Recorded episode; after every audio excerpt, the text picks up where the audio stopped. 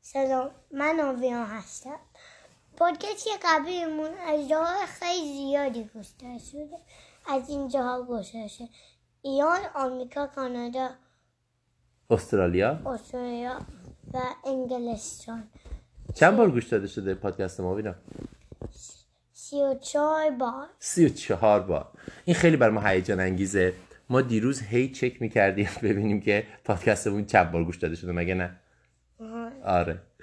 ام، شما میتونید به پادکست ما توی همین انکر گوش بدین یا توی کانال تلگراممون گوش بدین کانال تلگراممون هست at باروونکست b a r o o n c a s t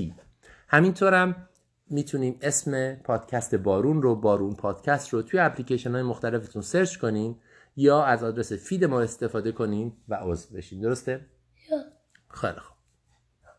آبینا امروز ما میخوایم راجع به هر چی حرف بزنیم راجع به اینکه ایران و آمریکا یه زبون بودن ایران و آمریکا یه زبون بودن آمریکا یه زبونه یه خورده حرف درست بود ولی نه کاملا میخوایم راجع به این حرف بزنیم که زبون آمریکا چیه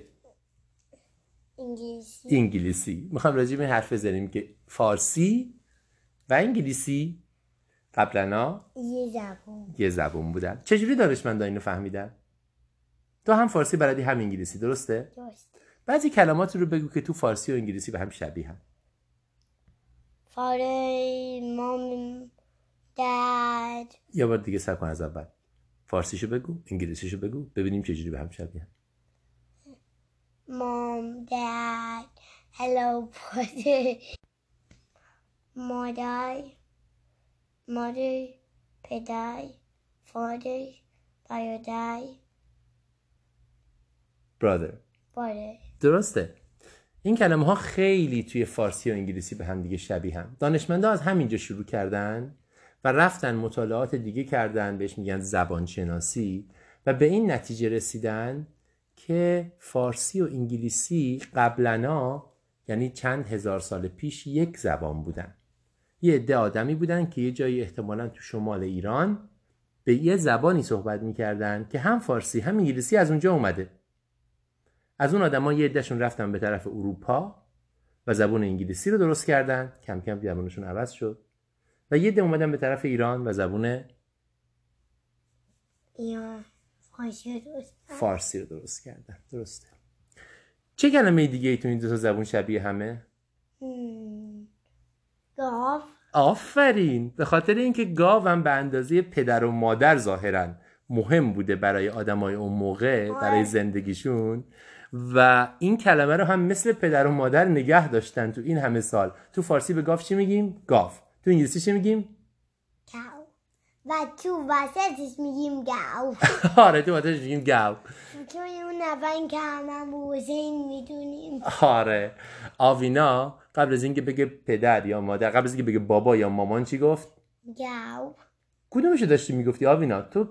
کاو رو یاد گرفتی داشتی میگفتی از مدرسه یا گاو رو از ما یاد داشت... یاد گرفته بودی نمیدونم کدومش بود واقعا نمی‌دونم. خب خوب فکر کن وسطش بود وسطش بود. چجوری بدونم شاید این حقیقت همون کلمه ایه که اون آدمایی که قدیما اون زبون رو صحبت میکردن که از اش انگلیسی و فارسی اه، به وجود اومده صحبت میکردن درست میگم یا بار دیگه بگو چجوری میگفتی گاو گاو خب شما خود میتونین خودتون خوب فکر کنین که آیا این کلمه گاوه یا یا کاو کاو خب حرف آخر برای قسمت دوم من یه سوالی اول ازت بکنم باشه. دوست نداشتی الانم انگلیسی و فارسی اصلا یکی بودن تو به جای آره. دو تا زبون یه زبون بلد بودی خیلی آسونتر میشد خیلی آسان تر شد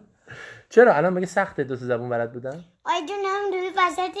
فارسی من انگلیسی حرف میزنم و وسط انگلیسی فارسی حرف میزنم ای بابا ای بابا ولی به نظر من خوبه چون به آدم کمک میکنه دو تا زبون وقتی بلد باشی انگار که دو تا آدم مختلفی مگه نه